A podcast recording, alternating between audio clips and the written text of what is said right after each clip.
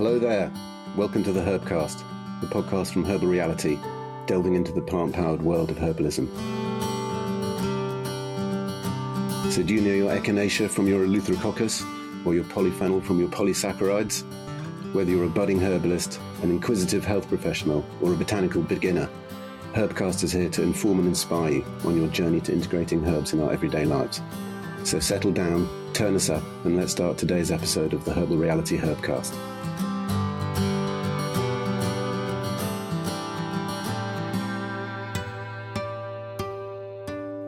Hi everyone, I'm here with Nathaniel Hughes, who's a herbalist and runs the School of Intuitive Medicine, and he's a, a specialist in connecting with plants and, and deep inner healing. So, welcome, Nathaniel. Great to be with you.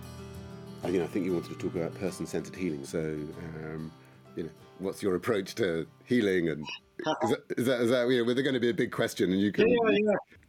Well, when I try and find words describe how I work and how the school operates, it's it's the, the number one thing is relational.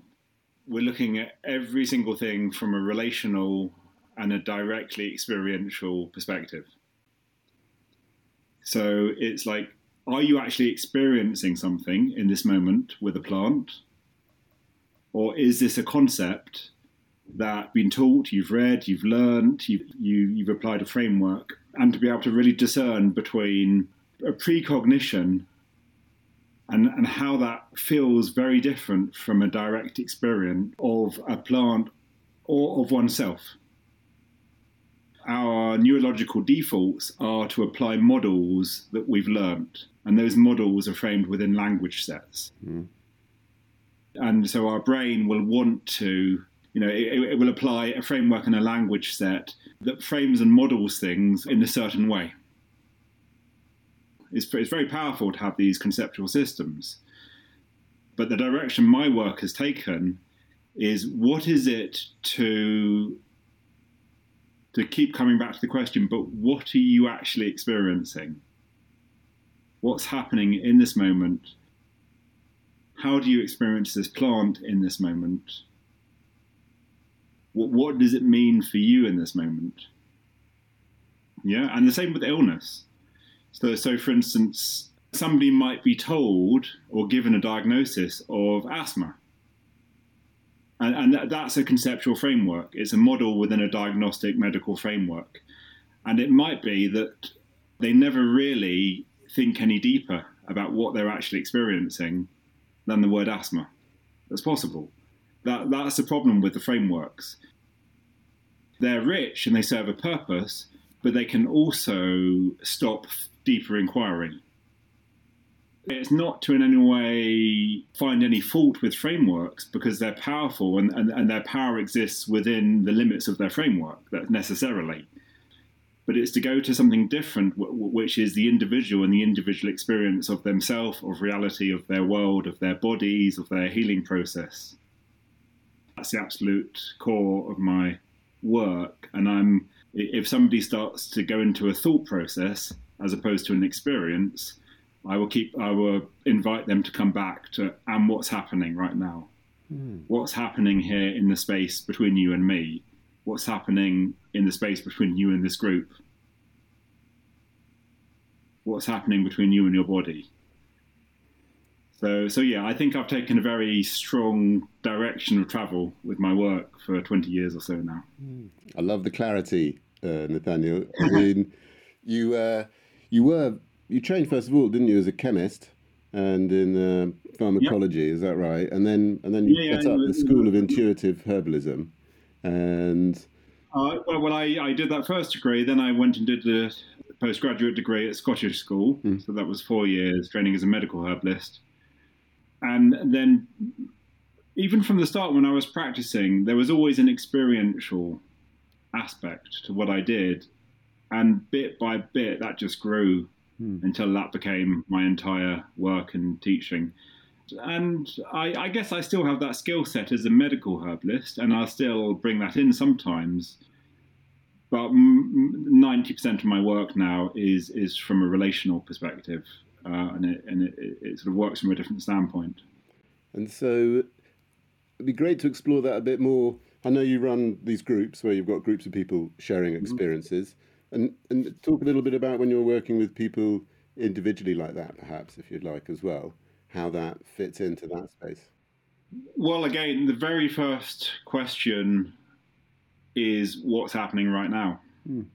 So, so, so obviously, there's that need for some medical history, personal history, and as much as I can, I, I, I try and do that in advance, uh, or, or use a use a kind of a boundaried space for doing that because it's a different mode of consciousness. It's reflection. It's it's drawing on pre-existing narratives in some way. Mm. But but when we actually start to work, it's like okay, where what's happening? How's your breathing? Where's your body? Mm. Do you feel your body? What what's here in the space right now? And if we're working with a plant, is how is this plant featuring in your reality in, in this moment? I could, I could, I could give a. Actually, I, I just remembered this. this. This is quite a sweet example. So, so this is somebody I'd, I'd, I think had come many years before as a client. So, I, so I had some sort of history and a sort of client practitioner relationship, but I hadn't seen them for a long time, and we hadn't particularly gone into really deep work. It was a bit more like over the counter type prescribing. Anyway, so, so I hadn't seen them for years, and then then they had this really nasty injury. They managed to cut the tip of their finger off with a circular saw. It was the first time they were using this circular saw, I think, and and phew, mm-hmm. yeah, they just misjudged it. It, it, it they were tired. It was the end of the day. They were slightly rushing a job. It- you know, it's as it happens. That's when accidents happen.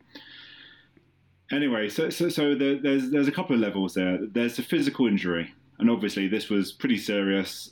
Straight to A and E. It was too far gone to sew it back on. It was it, it was it was pretty mangled. Painkillers, the whole lot. So, so so in some ways, the the physical medical side, when I saw him, this was a few days later, w- was pretty much taken care of. It was all it was bandaged up. It was. Uh, however, it was clear he was still in a state of shock, and the implications of the accident were quite big. You know, is this going to affect his work? You know, Yeah. self-employed, sole trader. But I think more than that, confidence. Uh, so, so, so as, as can often happen with an accident, there's quite a strong dis, uh, a shock reaction, w- w- which is a dissociative reaction from the body. In many ways, people people disinhabit their bodies in a shock response, and it can sometimes take quite a long while to come back. And you know, actually, I'm, I'm talking about that this in quite an acute case here, but actually, the same applies even when that shock was 30 years ago, and that that's actually quite core to my work is because we work so somatically is coming to a realization with somebody that they've dissociated from part of their body and part of their being, and they maybe did this 30 years ago, and they've never reassociated, they- they've never reintegrated. In some ways, I could say that's actually pretty core to my work. Is is is a somatic reassociation through the meeting of the story and the the, the memory and the trauma remembered in the bo- the body, and, and the plants being a an ally in that reassociation. So so so yeah, that's a little sidestep into my broader, my more typical work. But but but, but this was interesting because it was an unusually acute one. You know, this is very acute. Anyway, yeah, he came along. I sort of made an emergency appointment and sat down and, was obviously quite shaky. And immediately, I just prepared a, a cup of rose. So, so uh, it's, it's it's a good go-to, particularly with short. Yeah, he sat down, and, and as people tend to, you know, the, the, the, people tend to talk a lot. You know, they tend to go into dialogue, into into relating in a narrative dialogue way, verbal way. So I often have to encourage people, okay, take a breath. Okay, just let's let's take a moment just to breathe, just to be here, and then redirecting his attention to the rose, this cup of rose, and just inviting him just to smell that, just to take that in. And the, effect was incredible. Within about ten seconds, you could see him almost start crying and and just saying it, it, it reminds him of his grandmother and what actually transpired over the next five minutes or so was that the the space his grandmother held for him growing up was uh, the safest space for him growing up. That, that that was the place of nurturing and healing and being loved and restoration. You know, in a way, it's it's when we feel safe, the parasympathetic kicks in and we start to heal. You know, so the sense of safety I see is really important. You know, so so so like he, he'd come in the room and like we were less than a minute in and he was already in touch with his grandmother through the rose tea. And effectively, we, we spent the rest of the session just working with that and, and how the sense of safety was impacted by this uh, injury, by this sudden shock, this reaction, how he could resource himself, how he could bring himself back into his body, and you know, of course, that has a big impact on healing. You know, you, you I'm sure you, you heal a lot better when you're associated with your body than when you're disassociated. Mm. Yeah, so, so so so so in a way, the, the themes all just presented themselves within the first thirty seconds, just like that, and and that's quite an interesting thing. That the more I trust the herbs to take people where they need to go, the, the more that happens. And the more I get out the way and let the plants reveal what they need to reveal, mm. reveal the reflection in that individual, and then then I follow the strands. And and at that point, I, I don't necessarily know why that makes sense. You know, so, so, so, so there's a lot there's a lot I've had to learn about trust and faith in the process trust in the herbs. That's a massive one. Trust in the herbs. You know, instead of trusting in my idea of the herbs or my idea of diagnosis, my idea of assessment, to trust in what's actually going on. And and maybe that's something a bit surprising or a bit new to me. But the challenge for me is to go, okay, well, I choose to follow this thread. I, I don't know where it's going because because I don't know this person, I don't know their story but but the plant is revealing something, and let's follow that thread. And without fail, that takes us down incredibly rich pathways, and and they're generally pathways of of, of reintegrating memories, of uh, reassociation with the with the physical body, a sort of systematic reassociation, with a moving through layers of of held tension and somatic trauma that that's generally the sort of process in many ways. It's as if the plants will help uh, reawaken some some remembering within the body. So, so I guess this goes right to the core of, and I think this is actually at the core of herbalism and naturopathy, is the body knows how to heal itself. Right. Let, let, let's just start from the premise that, that most of the time the body knows how to heal itself. So the question when somebody is not well is not how do we heal this? For me, the question is why is their body not restoring itself? Why is the regenerative capacity, the innate regenerative capacity of the body, not kicking in? That has nothing to do with me. That has nothing to do with my strategies and my ideas and my techniques. That's entirely to do with them. So, so, so what I've come to see is, is, is the more I can get myself out of the way, and with that question is what what do you need? What does your being need for your being to restore its innate healing capacity? And and sometimes that might be quite a few steps away from the apparent symptom. Because in some ways the, the capacity of the body to regenerate itself and the expression of the symptom will be linked, but they're but they're not directly linked. There, there might be ten steps in between. And by really keeping the focus on what does this body need to reclaim its vitality, it takes me down very different pathways to what does this symptom or disease process need to alleviate or to manage or to bring it back into balance. They're, they're, you know, both questions are valid, but, but they're different questions.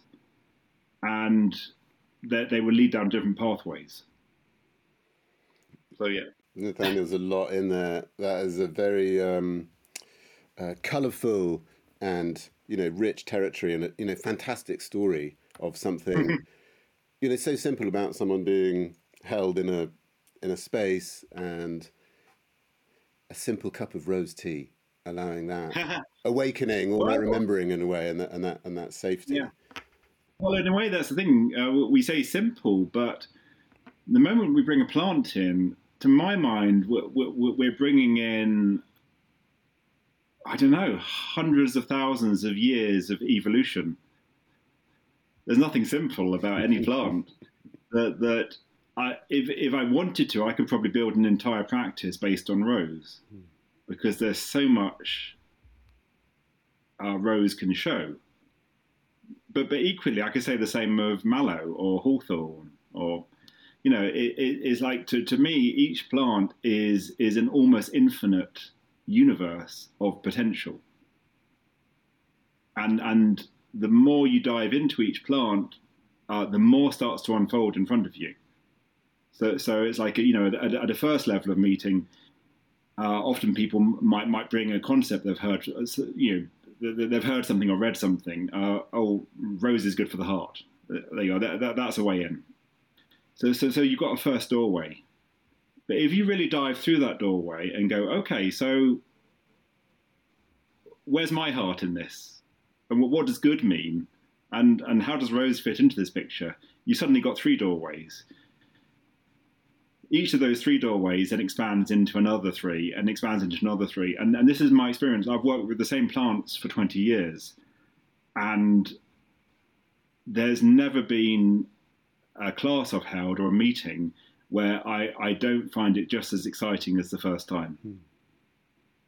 There's never there's never one instance when I think, oh, I've I know that plant. I've I've done that. You know, th- this is getting a bit boring. It, it it just keeps on expanding.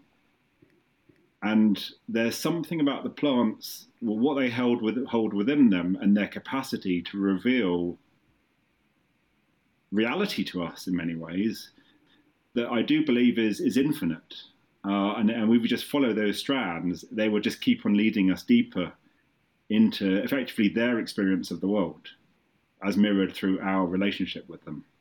Well, I, I love the way that you invite people into that space and the and the plant into that space and yourself. It's like it feels like everyone's got access to this more liminal space. I know that you, you, you talk about that sometimes, Nathaniel, this liminal space, this sort of betwixt and between that we can move to through mm-hmm. dreaming or memory or uh, triggers from that, senses.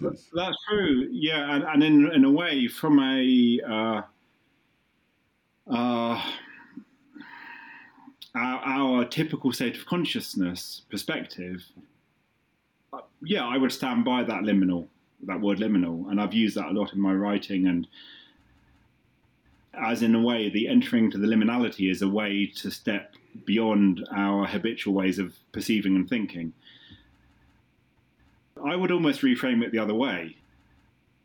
That within the liminal is a deeper sense of the experience of reality, and with our normal state of consciousness is actually something we've modeled and we've learned to model, and that we're projecting outwards onto reality. so, so, so, so, the liminal is, is, is a deeper sense of being present. Mm.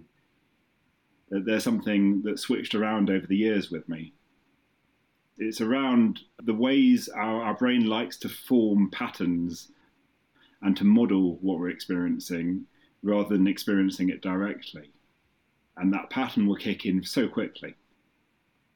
And, and in some ways, if you think about a newborn and how a newborn will experience the world without those neurological patterns, it's something of that I'm inviting in. Is is inviting in people to experience themselves from that newborn perspective mm. as as a, as a world of sensation and experience that, that that doesn't need labels at this point, and and and a lot of possibility opens up in that space.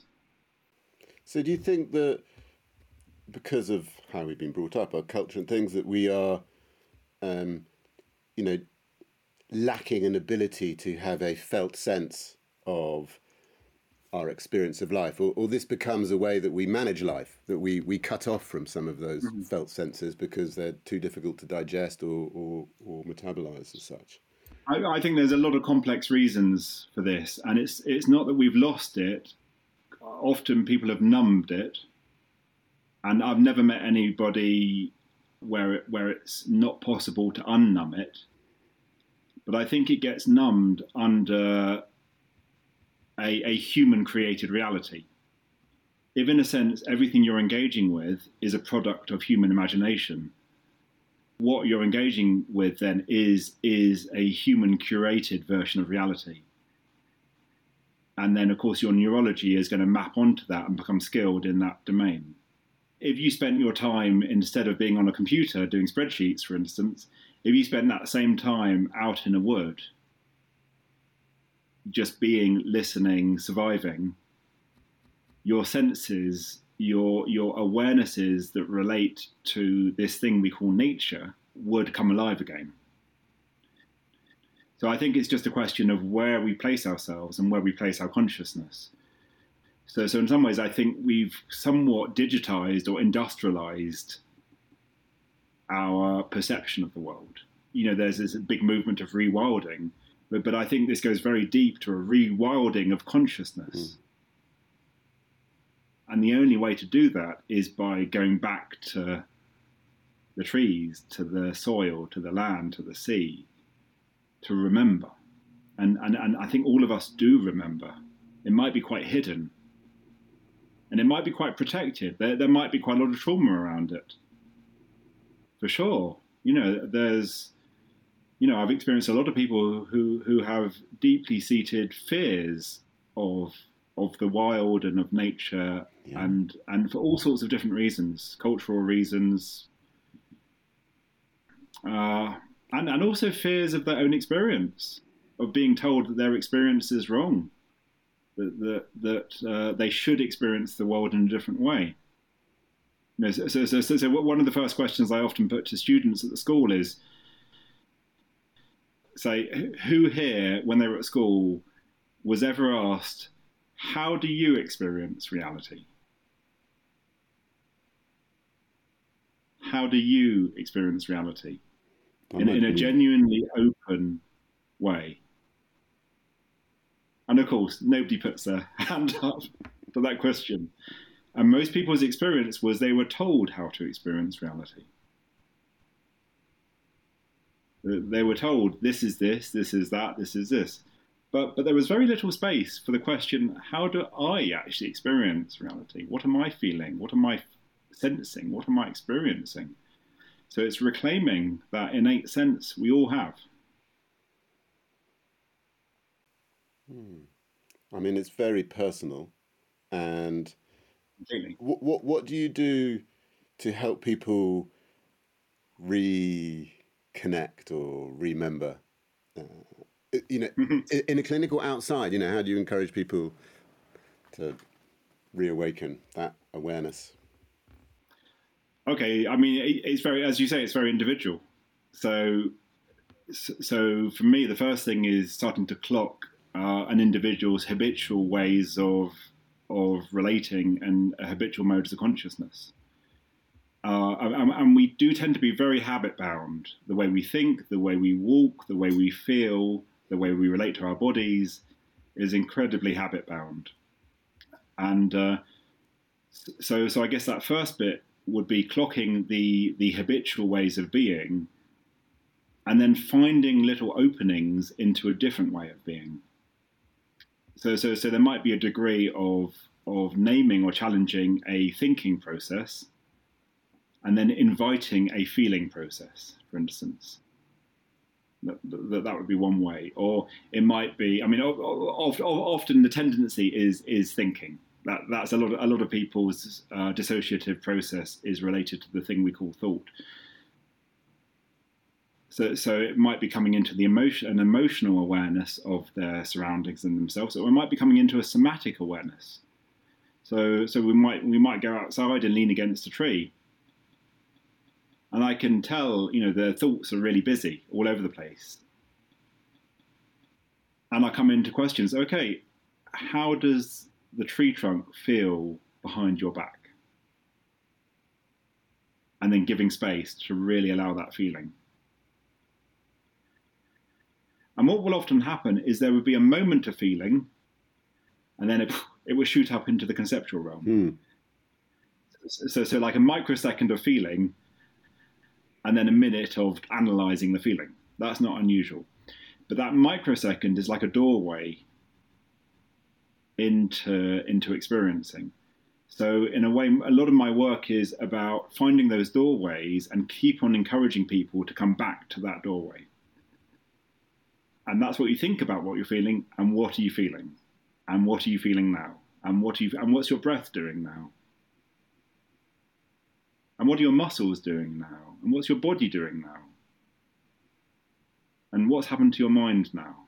Mm. So it's keep coming back to these questions, uh, particularly around uh, somatic and emotional awareness. Sounds like a living meditation where you're encouraging that awareness and presence, you know, through all all experiences in a way, so that we can be aware of our habits to you know deconstruct those uh, limitations in a way or blockages. Yes, yeah, I think I think I think there's two there's two parallel processes here. Uh, there is a degree of deconstruction, uh, and for sure, there's value in that, but but there is a limit to how much deconstruction works on a pragmatic level. It, that's balanced against the the construction of a different relationship with experience. So so so you could say that say somebody has a primarily co- a conceptual way of relating to the world, it's gradually toning that down or toning the volume down on that you know, through meditation, through deconstruction, whatever helps really, turning the volume down on that and then turning the volume up on this. And so, so that the conceptual, the thought processes don't dominate the experience so much, but they come to a bit more of a balance.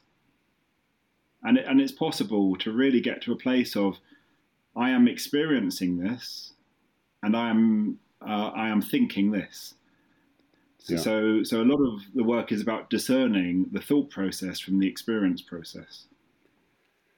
And has that got anything to do with like a movement, sort of, you know, away from discomfort or tension or uh, you know dis-ease in a way, and more of a movement towards, should we say, harmony, inner peace, and comfort? It's like you're constructing something positive rather than taking oh, down I, something. No, no, that, that that's a really interesting angle, and I, and I would disagree with that. I would say it's it's often a movement towards discomfort. yeah. That, that actually the, the, the, movement away from discomfort is fundamentally dissociative.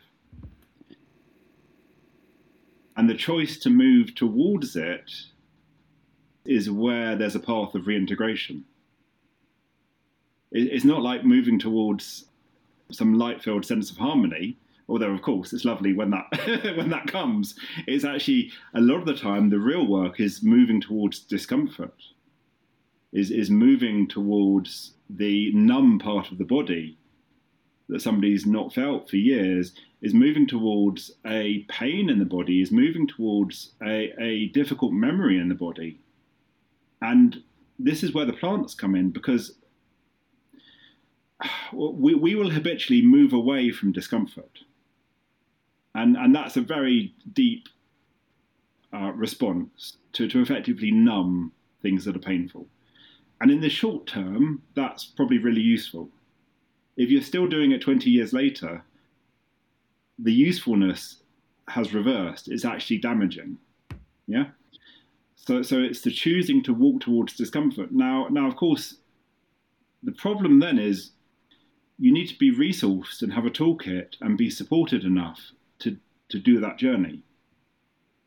And so this is where having a whole set of resources in terms of meditation, a support structure in terms of people, community, a practitioner who can hold the process, a plant, and this is the key bit, a plant that can be an ally on that process of walking towards discomfort.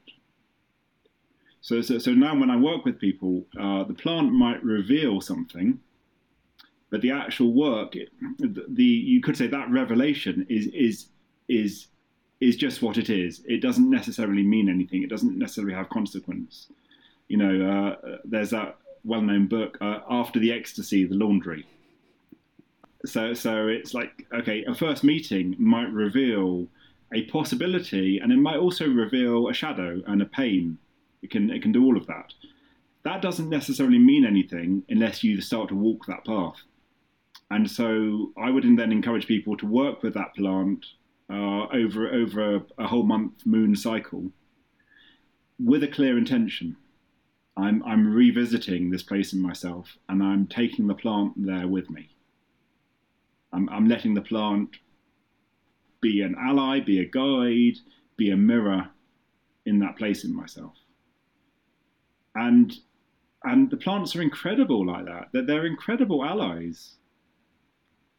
You know, so so for instance, you know, I I I, I could never be like a uh, you know, a sort of healer or psychotherapist without the plants. I, I couldn't do those because for me, there's such a human element. It's like, okay, so people come away from the session, you know, maybe they have a great session, but they come away from the session and then what happens?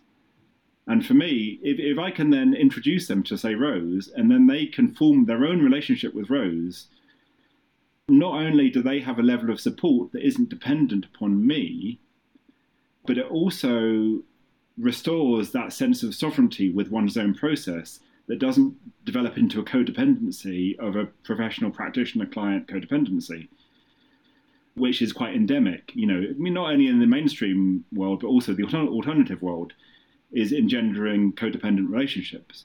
So, so I've had this question for a long time. How do you engender genuine sovereignty with one's own healing process? Where I can turn up every so often mm, to, to help keep them on track, to maybe act as a catalyst, to, to give a bit of support, maybe to poke things around a bit, whatever is needed of me as a practitioner. I, I can be there as a, as a bit of a human intervention once in a while. But actually, what if the fundamental process is between them and the plant and their body? And, and so that's what I'm trying to move towards always is, is that sense of helping give people the toolkits and the confidence that, that they can journey, they can do this journey, and they can then call in the support they need mm. to do that journey. And, and does it feel like it's a a continual path because you you move towards the pain. You know, you're standing in the doorway, this liminal space that's opening up some discomfort, and you're you're holding that space, and you've got you as your support, and you've got the plants as your as your as your guide. Mm-hmm. Is there something about that process of the trauma, you know, diminishing, and therefore this ability to feel a greater sense of ease, or do you feel like it's something that you carry with you? You just have a closer, you know, a, a less um, hidden relationship with it? Oh, I mean, that, I think that's a really interesting question that that is is possibly unanswerable. I guess it, it feels to me like it's a question of does our trauma ever heal, or do we just build a resilient, strong, positive relationship with it? I think what can happen is our secondary and tertiary reactions to our trauma can definitely soften and disappear. I think we can't change history. What has happened has happened. What we can do is massively resource ourselves uh, to rebuild different ways of relating to it and different pathways of behavior and even fundamentally diff- different neurological pathways that then affect us in a myriad of different ways you know, so, so, so there's a lot around neuroplasticity at the moment. It's, and I think it, it's such an important concept because I think it's when we get stuck in a certain framework of neurology that we also get stuck in a certain framework of perception of ourselves and how we relate to the world. And if if we can bring in that plasticity, if we can let that uh, reform itself in a different relationship, what once was trauma can turn into the most profound gift. And I've seen that happen again and again. And it goes from something that is terrifying and is, is too scary to even look at to something that is almost as if it's not unusual that under every instance of dissociation from the body, there's part of us hidden in there. There's part of us that has been dissociated or scattered. And as we walk towards it, the, the reason it got scattered will reveal itself. You know, and obviously there's degrees of that. You know, in, in, in where there's real serious trauma, uh, then I would be making sure somebody has a whole team to support them. You know, like weekly psychotherapy, trauma work, the whole the whole lot. You know, there, there's degrees. I think we all carry trauma in our bodies, but there's degrees of it. So so it starts off as something really scary. Uh, that we don't even want to look at. That, that maybe we've even numbed. That we even we've even come to a space of not even knowing it's there. To then coming into awareness it's there, and then coming into a relationship with the fear of it, then stepping towards it, and with each step towards it, something in it softens and releases and relaxes, and eventually moving to a place of of an integration, uh, a relationship with it that doesn't cause a con- contraction in our being. So, so, so this is really important that there's the, the, trauma memory we hold in our bodies, but then there's the secondary response we, that we're doing every day to contract against that. And I suspect it's that secondary response that then causes us the harm. Yeah. So if we can break that cycle so that we can go, okay, this is here, this is in my story, this is in my history. You know, I'm I'm sensitive around this. This is vulnerable, but we are able to step towards that. We're able to ask partners, friends for support in it instead of shutting it down. That to, to, to me, to me that, that that's quite a deep model of what healing is, is, is a walking towards oneself. And that, that's not walking towards what feels like light. It's often walking towards what feels like really shadowy and difficult. And that's you know that, that's why we need support to do it and, and that's why it's really hard to do by yourself. I mean, you know, some some meditation practices, you know, somebody who's really practiced in a solo practice to a degree can do that themselves. But the moment you bring in human co-regulation and plant human co-regulation, you're catalyzing that process massively. Uh, so, so, so I'm, you know, I'm a big believer in, in, in both of those forms of co-regulation as necessary for for reintegrating ourselves with our bodies. Mm. Well, I think they go so well together, don't they? Because they're focused on an internal awareness that you then apply in your expression of your life. You know, through your meditation. If it's that, you're you're you're, you're learning how to be aware internally of your feelings, your breathing, sensations. Mm. You know, qualities of life: hot, cold, heavy, light, etc. And I um, I see that's how lots of herbs initiate that awareness as well. They they help give you a sensation of heat or a sensation of lightness or heaviness. Yeah. And you can therefore um, feel more attuned with uh, yourself potentially, and then obviously there's a whole experience of spending time in nature that helps you feel a part of a greater whole. And it mm-hmm. sounds like to me when you're talking with the care and compassion that you do about the, the, the people you're working with and your, your students and the plants, that there's something about this interconnectivity that there is a you know we're part of one big whole and there's a symbiosis with life that somehow our culture's left out of our or a part of our culture's left out of life. And so you're helping people open that door to rosemary or lemon balm or hawthorn. Oh and, and, it, and it's a wonderful door to open.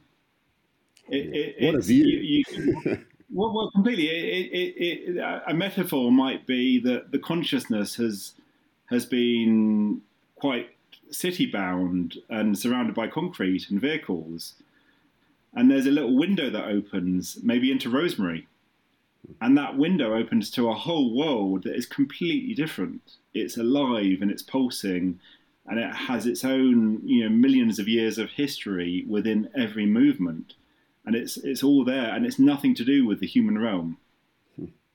And and it's like a window into that world, and I, and I think that's probably why. Uh, once that door is opened, it's like wow, hmm. this this is incredible. There is so much life there. There's so much possibility here.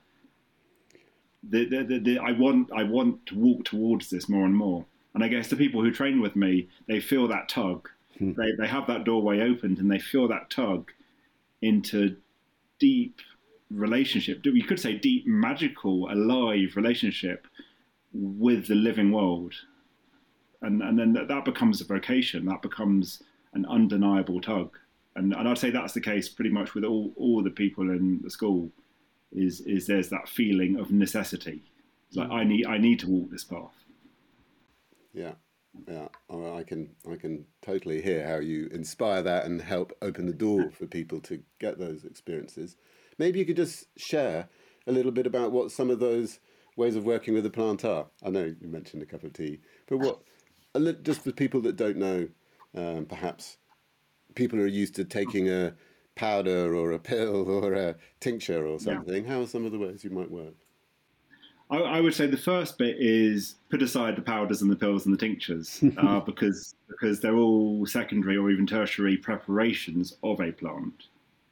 And as much as possible, go to the actual living plant.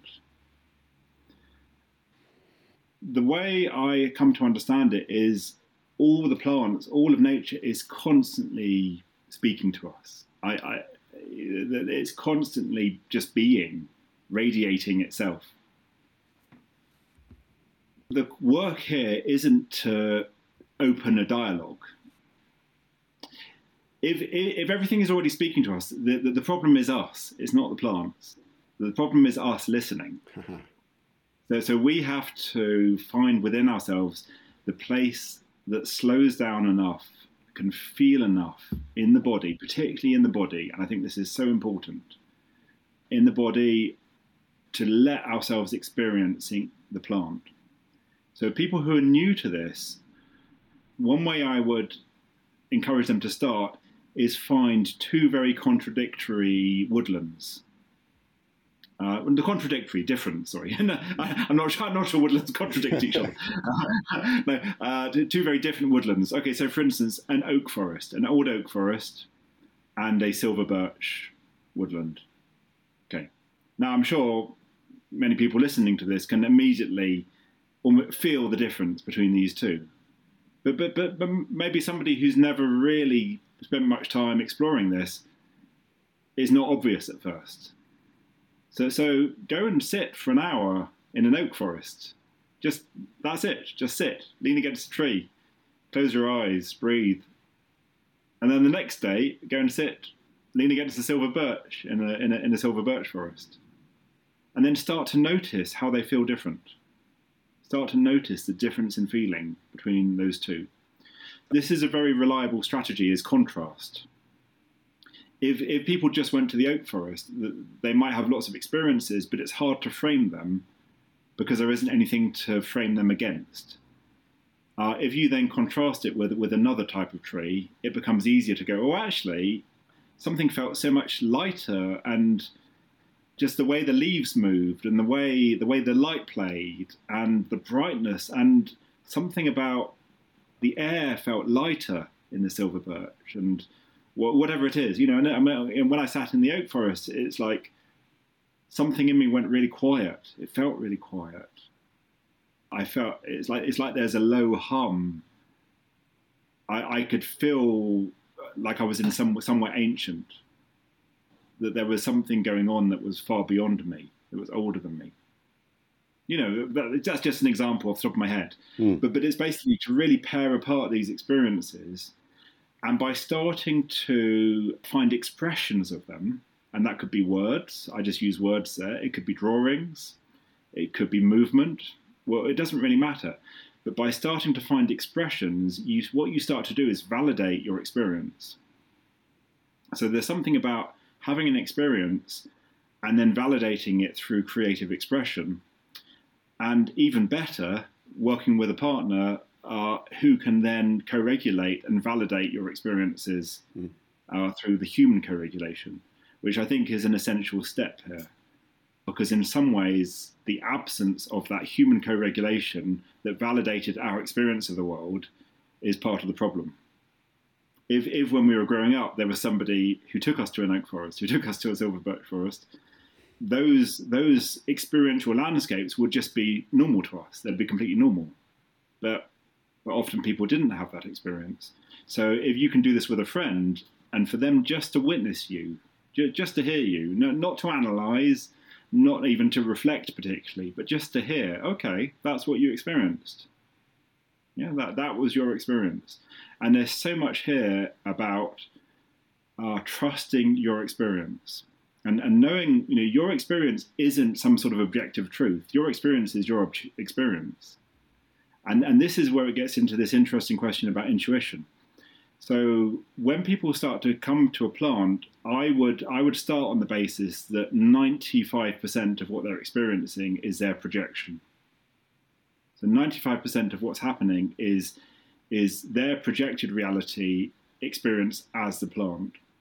And and within there there's a tiny bit that is just of the plant and the work is recognizing what i'm generating in this field and what the plant is generating. So so for instance you might sit next to the oak tree and you your your dominant feeling might be oh i feel safe. Okay? It would be inaccurate to say oak trees make people feel safe. Hmm. that, that, that would be that would be an extrapolation that's totally inaccurate. It would be true to say in this moment, I feel safe being next to an oak tree. You know, you, you, you've, you've put it in a temporal relationship in this moment and you've owned it as your own experience. And that's the starting point is, is then there's a very slow process. And this is sort of why, you know, it's a four to seven year training I do of pairing apart. This is my experience and this is the plant and within my experience, there are probably some universals that a lot of people would experience, but it is fundamentally my experience. Within the plant, uh, there's something that everybody can come into relationship with in a slightly different way. But, but whatever angle they come at it, it's the same plant. And the threads uh, of, of the common start to appear the more you work with the plant. You know, so I have the benefit, you know, with the plants I work with, I must have worked with a thousand people, each each bringing their perspective to a plant, and they're each coming at a different angle. So I often do this a bit like a, uh, you know, the, the image like of a clock. You've got twelve people, somebody sitting at each number. Each one is seeing the plant from a different perspective. The perspective they see it from is massively guided by their life experience. Okay, but they're still seeing the plant. Yeah, they're, they're probably mostly seeing their life experience as reflected by the plant, but they're still seeing the plant. Now, I, I guess I, I, get the benefit of facilitator of the space. I get to hear all 12 mm. reflections, and within those 12, the common themes start to pop out you know, and and again and again, the same themes pop out, and again and again and again and again. So, for instance, going back to Rose and this man who had the accident, his immediate connection was was grandmother. That's not that that's a reasonably common thing with Rose, and in a way, there's some degrees. Uh, to which it's a relatively surface level because it might be linked to a perfume mm. or something the grandmother used. But it doesn't matter what the reason is. But a lot of people with grandmother uh, is is an association. Uh, for other people, it's a very maternal. It takes them to something really maternal. For some people, it's something really uh, quite flamboyant and erotic, even. And then for some people, I'd say around 20%, it's something overwhelming and oppressive. There's a whole range of different perspectives there, and each one is true to that person. But but Rose is at the middle of all of them. But as you journey into that perspective, what you start to do is un, unfurl the reasons why you've projected this onto the plant and what the plant has to show you within that projection. So, so, so in some ways, I'd say the process of developing intuition is about the discernment of projection from intuition. Mm. And that's a very slow process because to know your projection is to know yourself uh, and that's that's a lifetime's work. So, oh, sounds like you have very um, nourishing, rewarding, you know, challenging, challenging times in the group as you un, unravel and and reveal, you know, what's behind our um, our mask in a way that happens to be there, and a lot yeah. of healing and um, yeah, warmth comes from it. One thing I'm talking about more now is I, I'm I'm not neurotypical myself, and so there's a I've come to a lot of understandings about about masking, and in a way, uh, as somebody who's not neurotypical, both the extent of and the impact of masking and the invisibility of the the perceptions of neurotype, different neurotype, are, are the, the, the, the masking is greater and the invisibility of the perceptions of that neurotype are more hidden because because they don't fit in with a culture that's built on neurotypicality. And in many ways, I think the perceptions, particularly the uh, very, very high level of sensitivity, a very high level of affective empathy, and also, yeah, ridiculously high level of somatic empathy, are, are key to the work I do. So it's it's coming into these realms of sensitivity that I think allows me to do this work. And my own challenge with existing within a more neurotypical world, an understanding of you could say the social performances we need to do to exist, and how far away they are from our actual experience of ourselves.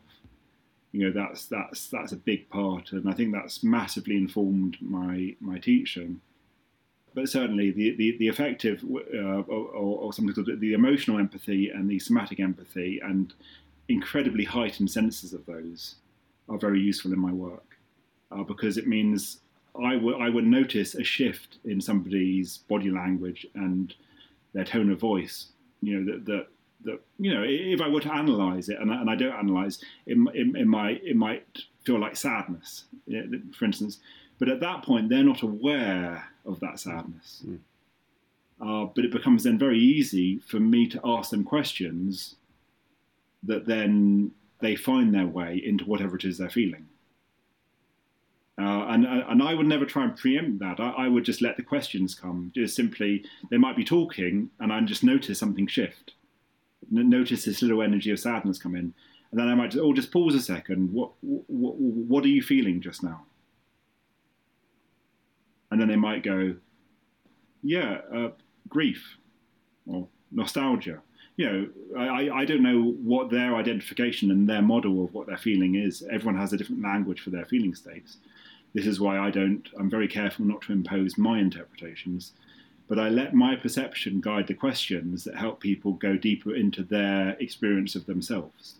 And there's a, there's a very delicate thing here of inviting questions uh, but but not closed questions. Mm. Uh, so questions that bring people into relationship, but not ones that then come to frame their relationship. And that's that's a whole other level of the work.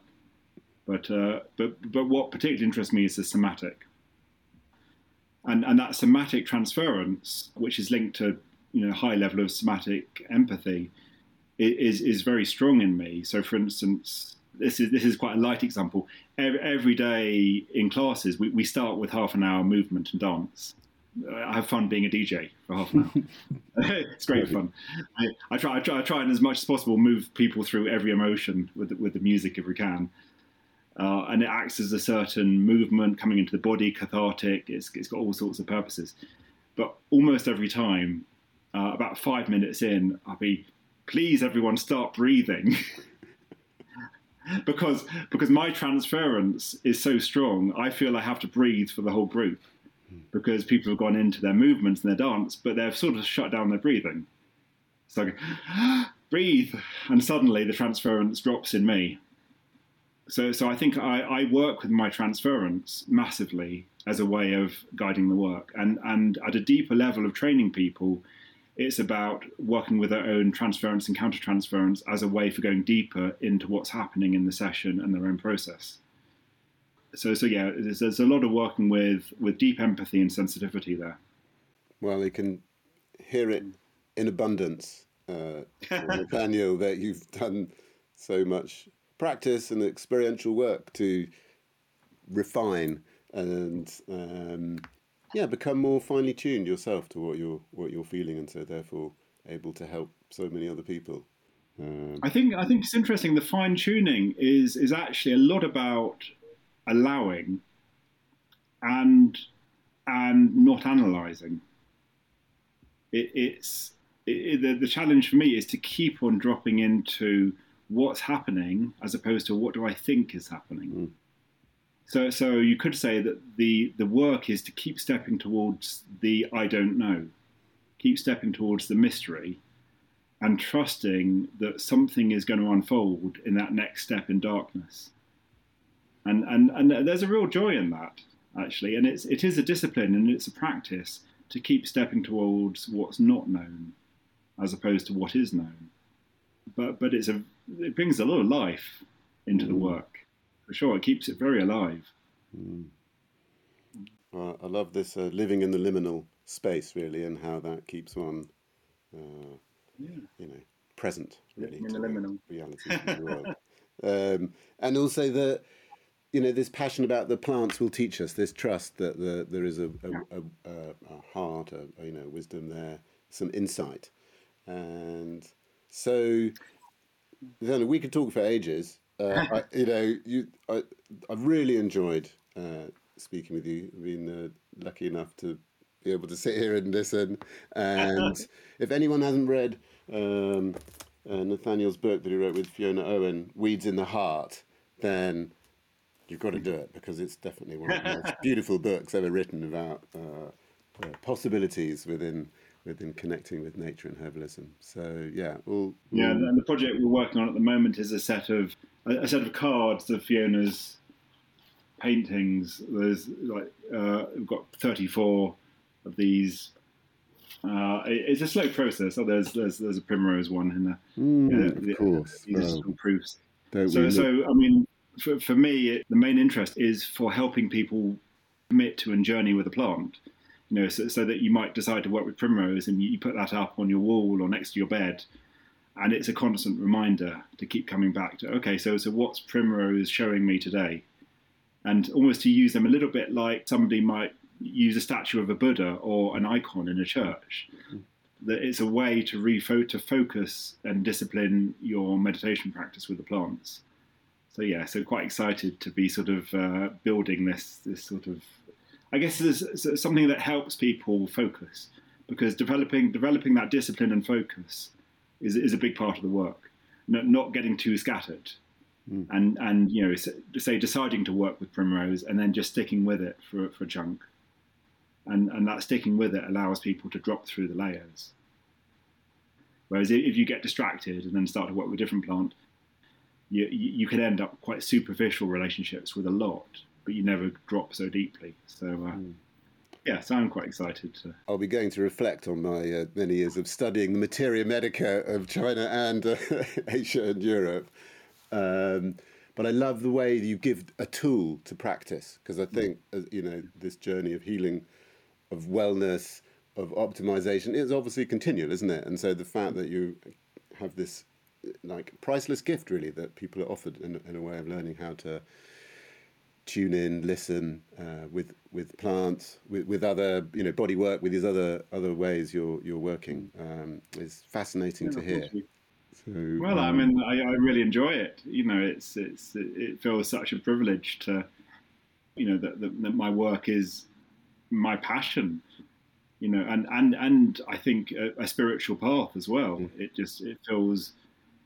It feels it, it's what I would do if it wasn't my work anyway. So so you know that that feels such a privilege to, to be able to, to to live like that. Yeah, thank you. Oh, Great. Thank you so much, Nathaniel. Real treat to be with you. you. You speak so eloquently and uh, clearly about it. Yeah, really fascinating. So, um, hope you enjoyed that too, as well. Thank you. It's, it's always, yeah, I was like kind of like getting enthused about what I do, and it's like every conversation I get a bit clearer about what it is I'm doing as well, because you know, a lot of times uh, I, I, am stepping into the unknown myself. I, I don't even know what, what it is mm. that's going to happen next week. So, so opportunities like this give me a chance to land it a bit as well. Mm.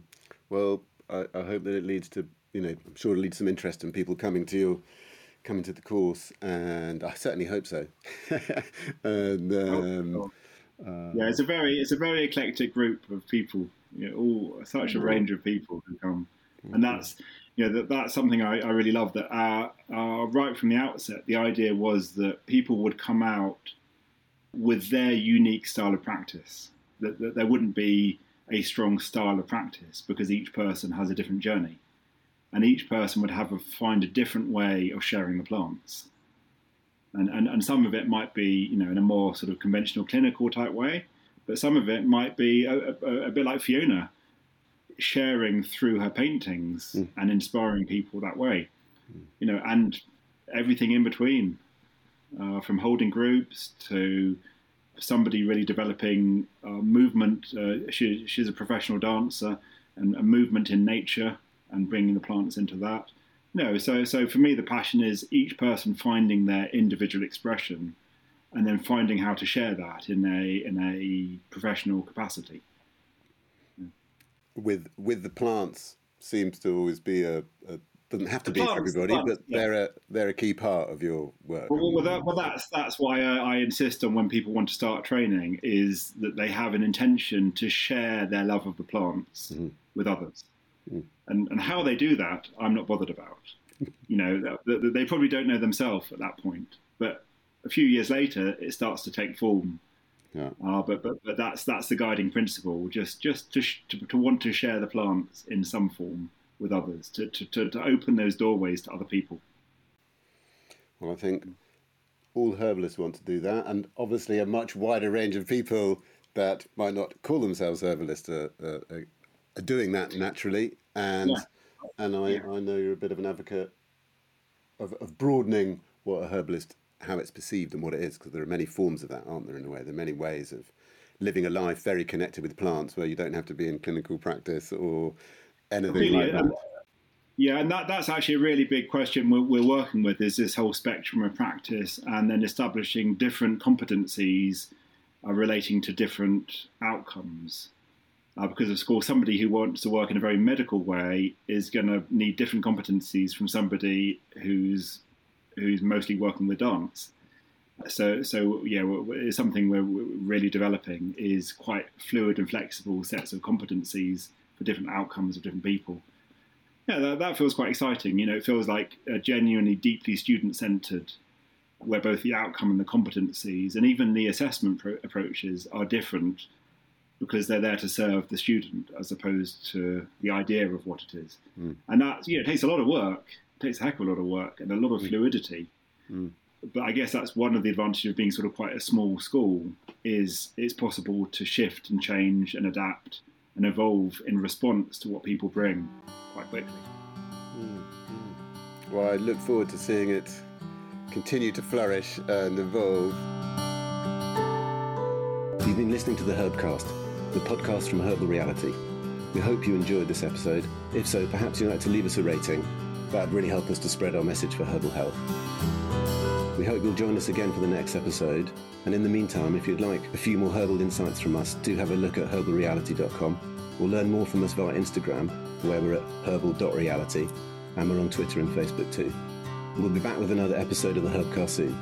Thanks for joining.